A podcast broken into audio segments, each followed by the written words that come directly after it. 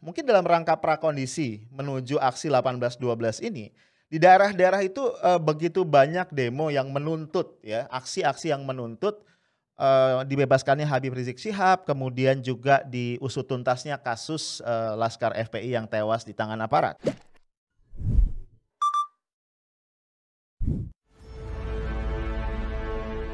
Guys, video ini gue take Jumat pagi 18 Desember 2020. Kita semua sudah mendengar, ya, juga melihat di medsos itu beredar seruan atau ajakan untuk mengikuti aksi damai 18-12, ya, yang merupakan satu aksi dengan 3 tuntutan. Yang pertama adalah membebaskan Habib Rizieq Shihab, Imam Besar Front Pembela Islam, tanpa syarat. Yang kedua adalah mengusut tuntas tewasnya 6 Laskar FPI, ya, dalam insiden kilometer 50 tol Jakarta Cikampek. Dan yang ketiga adalah menghentikan kriminalisasi terhadap ulama. Aksi direncanakan akan dilakukan di depan Istana Negara. Nah, kemudian kita mendengar bahwa Polda Metro Jaya dengan tegas mengatakan bahwa pihak mereka tidak akan memberi izin terhadap berlangsungnya aksi tersebut. Nah, terus terang buat gue ini tanda tanya besar. Karena sejauh yang kita pahami bahwa melakukan aksi demonstrasi adalah hak rakyat, ya. Ini adalah hak yang dijamin oleh konstitusi dan juga peraturan perundang-undangan yang berlaku. Dan sepemahaman kita juga tidak ada kewajiban bagi pelaku aksi untuk minta izin kepada aparat. Sehingga menurut gua aparat tidak dalam posisi untuk memberikan izin atau menolak izin. Ya, pelaku aksi hanya berkewajiban untuk menyampaikan pemberitahuan. Itu pun dengan tujuan supaya aparat bisa mengawal aksi tadi dengan baik sehingga tidak terjadi hal-hal yang diinginkan.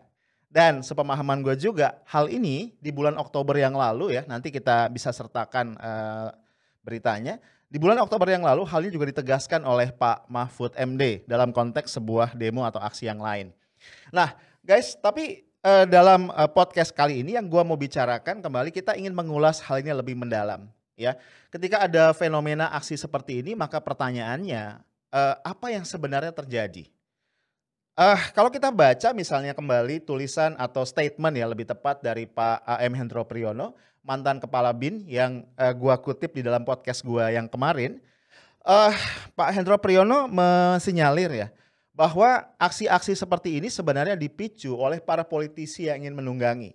Para politisi tertentu yang punya kepentingan politik pribadi, ya, kemudian menampilkan diri seolah-olah mereka membela HRS dan juga membela FPI.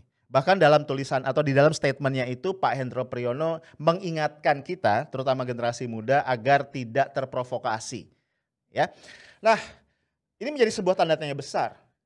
Ketika aksi itu hanya dijalankan oleh segelintir orang, bisa kita pahami kalau kemudian ada dalang, ya, yang punya kepentingan di balik itu. Tapi ketika sebuah aksi itu meluas dan terkait dengan peristiwa yang kemarin gue sudah sampaikan di podcast sebelumnya, ya, menyangkut dua hal, ya.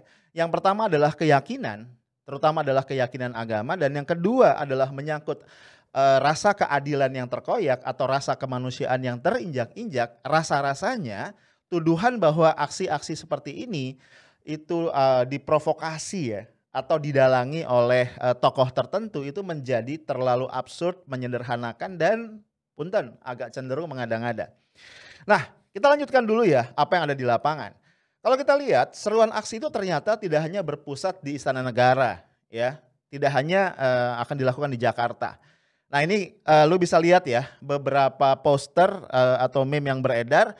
Ternyata Jogja juga bergerak, ya, Malang demikian, demikian juga Sulawesi Selatan. Itu setidaknya ada 3 daerah dan gue yakin ada di daerah-daerah yang lain.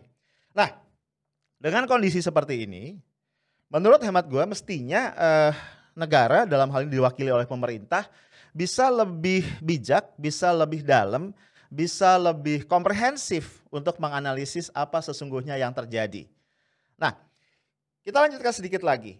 Ternyata selain masyarakat, ya, kemarin juga kita lihat beberapa tokoh, ya, antara lain adalah Pak Amien Rais, ya, tokoh reformasi, beliau adalah bapak reformasi, dan juga Marwan Batubara itu datang ke Kepolisian Republik Indonesia untuk menyampaikan tuntutan.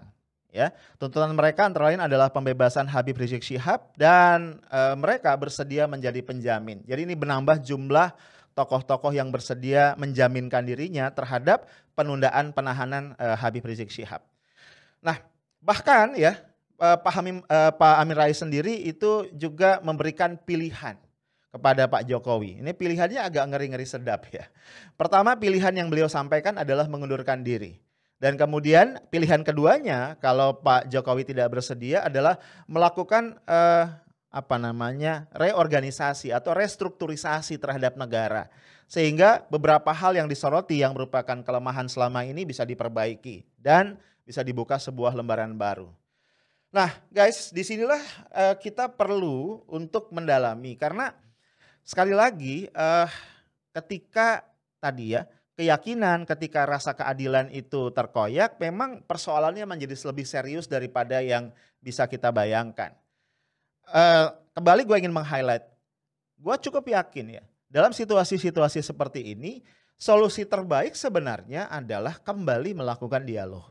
Ya, melakukan dialog yang terbuka, yang jujur dengan niat baik untuk merekatkan kembali, merekatkan ulang persatuan dan kesatuan bangsa. Yang tidak bisa kita nafikan, dalam beberapa tahun terakhir terkoyak. Kenapa? Nah ini kenapanya yang perlu kita cari tahu. Dalam pandangan gua, salah satu kenapanya, salah satu why-nya adalah karena memang dalam beberapa tahun terakhir pemerintah cenderung mengambil langkah-langkah yang justru mendorong ya, berlangsung terusnya keterbelahan tadi. Sehingga beberapa pihak ya, misalnya Rocky Gerung menyebutkan kita ini berada dalam situasi divided nations.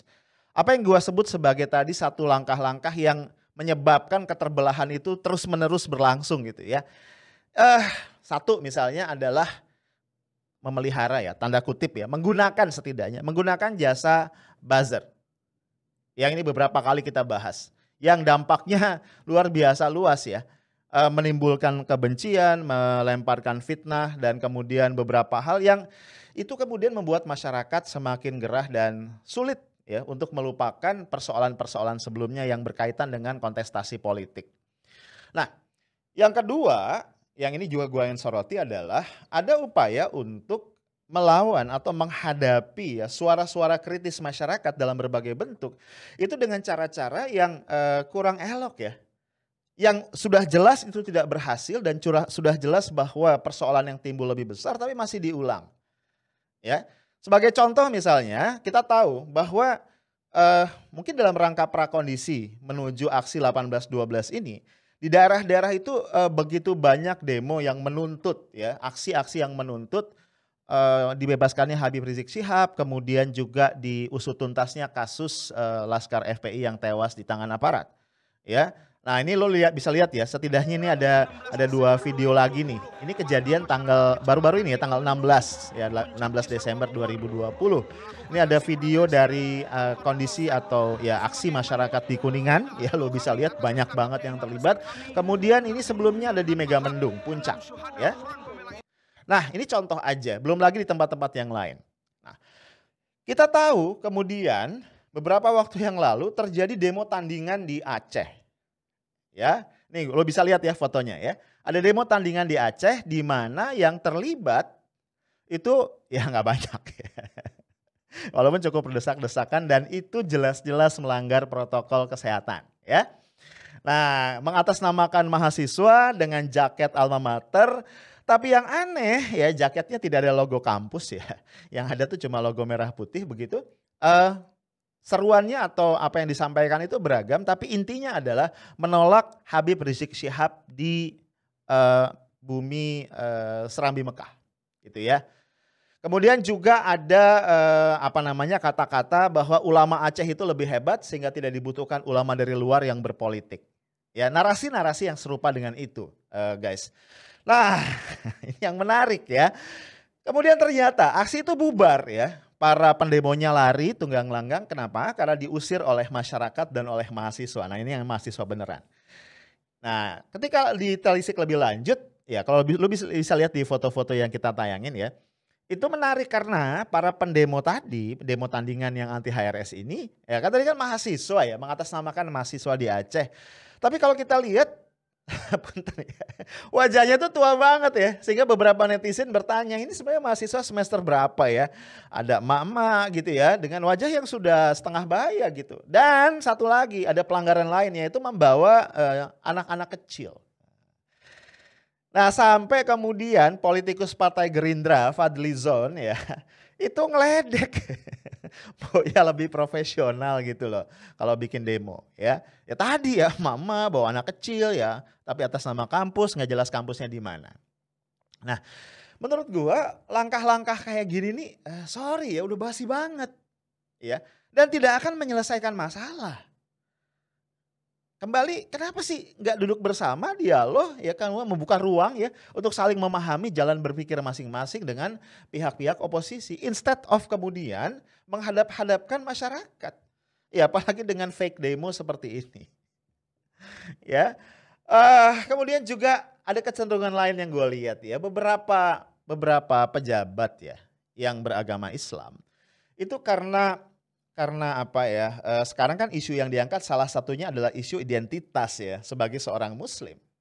Ya bagaimanapun itu tidak bisa dilepaskan dari kasus-kasus yang terkait dengan Habib Rizieq Shihab dan FPI. Ya. Apa yang gua mau katakan, gua melihat beberapa pejabat yang beragama Islam kemudian mencoba untuk berbicara dalam kapasitas mereka sebagai muslim. Ya, sebagian ada yang mengutip dalil ya, sebagian ada yang menunjukkan gue juga muslim, kasarnya begitu ya. Nah, tapi yang disayangkan adalah kemudian statement yang dikeluarkan ya guys ya. Statement yang dikeluarkan itu tidak membuat keteduhan ya, tapi justru menimbulkan keterbelahan yang lebih besar. Ya ini gue kasih satu contoh, ini masih di bulan Desember ya. Walaupun di awal-awal ya sebelum kepulangan Habib Rizieq Shihab. Ini ada statement dari Pak Moeldoko, ya, Kepala Sekretariat Kepresidenan, ya. Kita lihat nih, ya, tweetnya.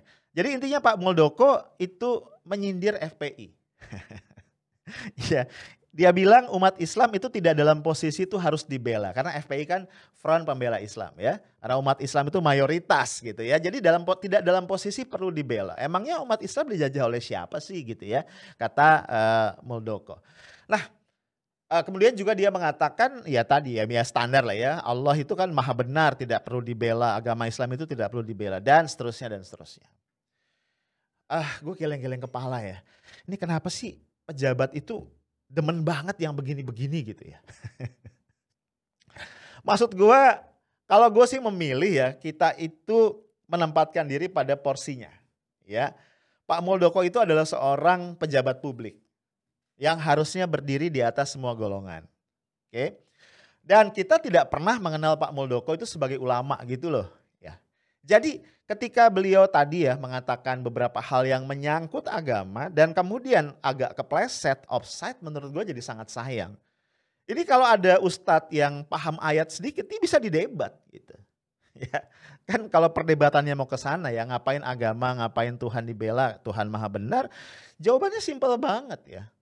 Di dalam kitab suci, di dalam hadis itu diajarkan seorang muslim itu membela agama Allah begitu ya. Ini dalam keyakinan seorang muslim. Itu bukan dalam rangka membela Allah atau membela Islam ya. Tapi dalam rangka apa? Dalam rangka menunjukkan komitmen keislamannya, kan begitu ya. Ada ayat yang mengatakan in tansurullaha yansurkum wa yuthabit aqdamakum. Ya, kalau kalian membela Allah, maka Allah akan membela kalian dan akan meneguhkan kedudukan kalian. Terus contoh satu ayat ya, gue bukan ustadz, jadi gue cuma ingat beberapa ayat aja. Jadi poin gue adalah ya kenapa ya pejabat itu nggak menahan diri, kemudian berbicara fokus gitu ya pada porsi tupoksinya ya, tugas pokok dan fungsinya masing-masing. Nah, masih dalam konteks counter mengcounter nih ya. Tiba-tiba juga beredar sebuah video ya. Videonya singkat banget ya. Kalau kita lihat di depannya itu ada gambar beberapa ustadz lah gitu ya. Gue sih nggak kenal ya mau ustadz-ustadznya. Cuma satu yang gue kenal di situ ada Syafi'i Ma'arif gitu ya. Yang lain-lain gue nggak kenal. Nah video itu intinya ya ustadz-ustadz tadi itu menyatakan dukungan kepada aparat, dukungan kepada Polri. Yang menindak tegas ya pihak-pihak yang mengganggu keutuhan NKRI. Ya, ada satu di bagian depan ya, ada satu ustadz yang mewakili Baitul Muslimin Indonesia. Ini satu organisasi sayap dari sebuah partai tertentu. Ya, lalu ada yang lain-lain, bahkan beberapa ustadz di daerah-daerah di pelosok gitu ya. Gue juga nggak tahu, ketemu aja lagi di interview. Dan yang menarik adalah teks yang disampaikan itu kurang lebih sama. Ya, kurang lebih sama. Nah, sampai ada seorang teman jurnalis itu mengatakan begini, ini mudah-mudahan katanya bukan impact dari atau bukan efek dari operasi beras. Nah, gue tanya-tanya kan apa sih operasi beras ya? Karena katanya nih ya, ini perlu diverifikasi sekali lagi. Tapi gue ngelihat beberapa memang beritanya berseliweran di grup-grup WA dan beberapa media sosial ya. Jadi katanya ini ada oknum-oknum ya. Gue menyebutnya oknum karena kita nggak tahu ini atas kebijakan siapa atau instruksi siapa.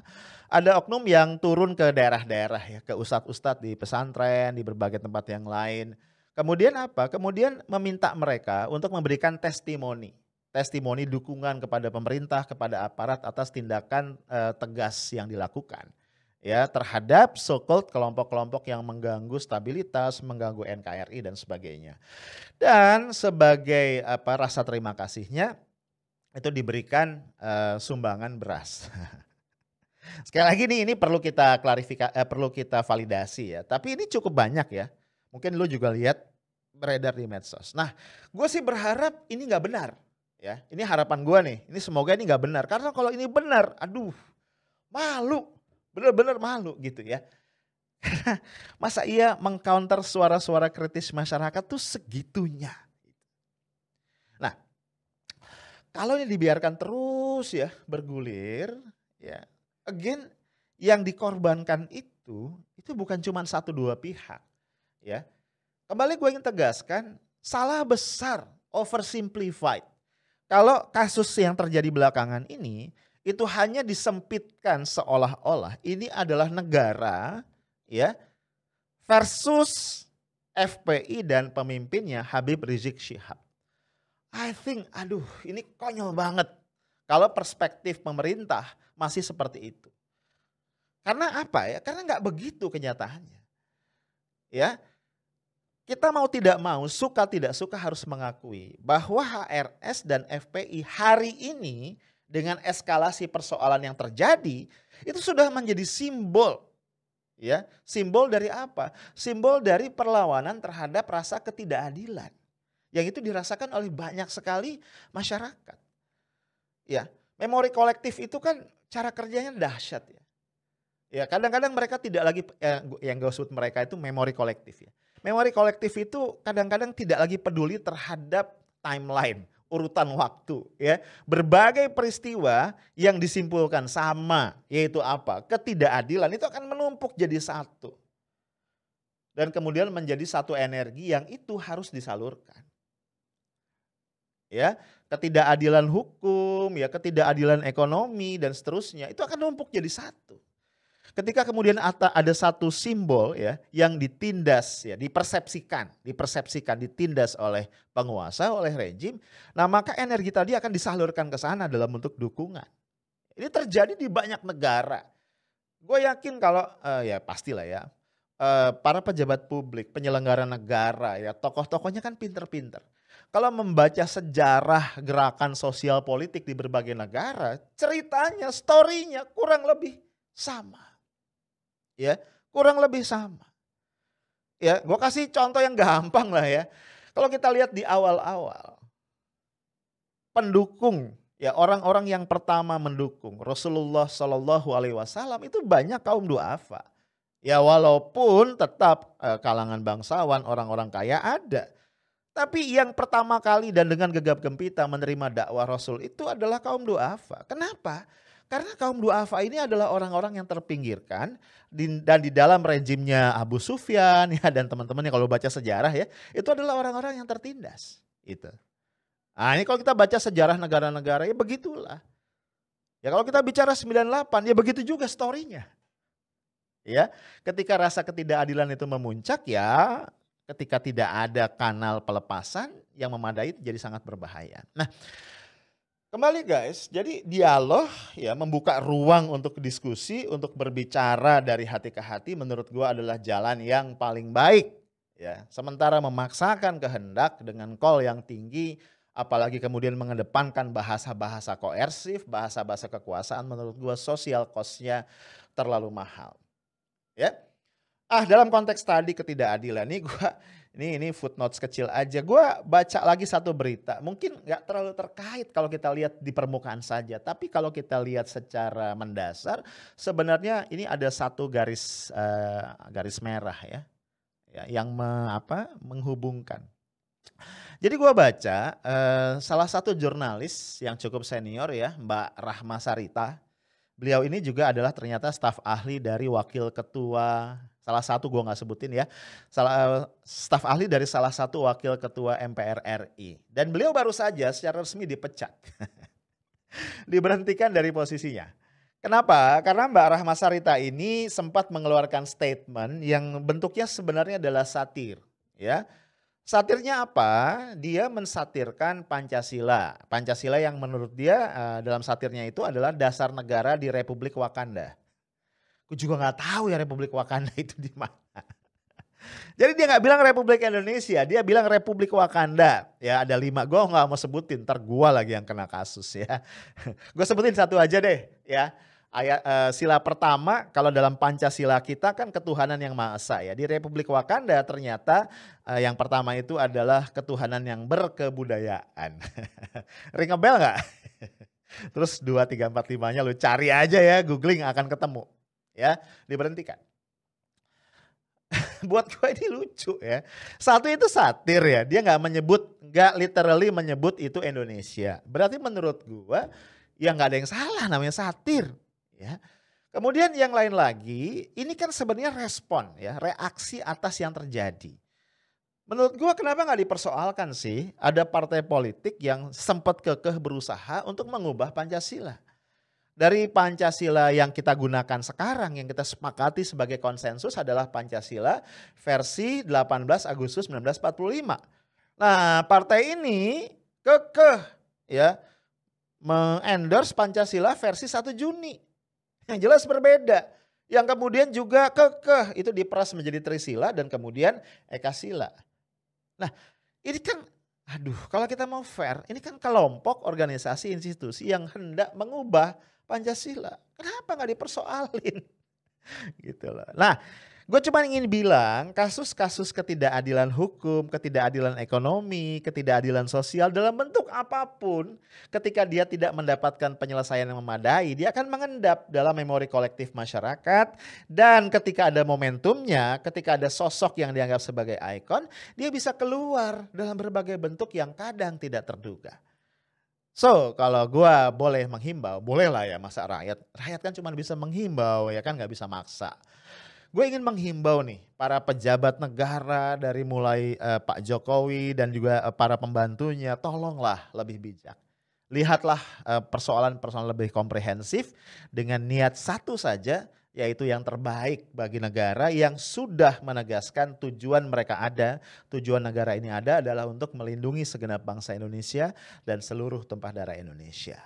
Ya itu aja yang gue ingin sampaikan. Thank you, stay tough, smart, and professional. Assalamualaikum warahmatullahi wabarakatuh.